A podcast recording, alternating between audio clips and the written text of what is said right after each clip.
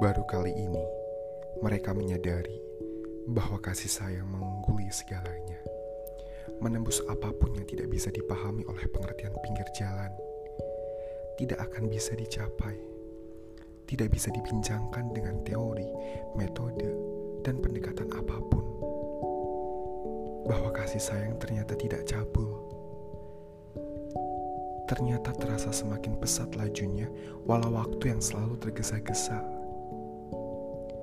Terasa berhenti, ternyata bukan godaan untuk mendesah dan terengah. Bahwa kasih sayang ternyata tidak pernah menawarkan kesempatan untuk tanya jawab yang tak berkesudahan. Bahwa kasih sayang ternyata sebuah ruang kedap suara yang merayakan senyap sebagai satu-satunya harapan yang semakin kusyuk pelukannya. Kalau senyap yang tanpa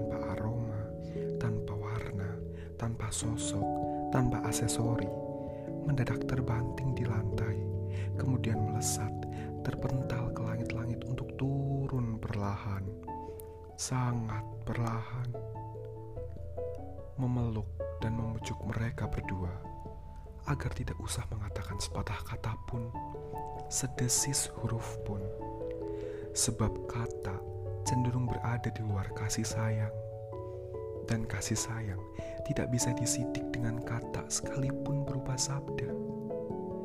Bahwa ketika berpelukan, mereka seperti dituntun untuk sepenuhnya mempercayai bahwa kasih sayang tak lain adalah kitab suci yang tanpa kertas, tanpa aksara, tanpa surah, dan ayat, tanpa parabel, tanpa kanon, tanpa nupat, tanpa jalan, tanpa karma, tanpa gerak, tanpa siut.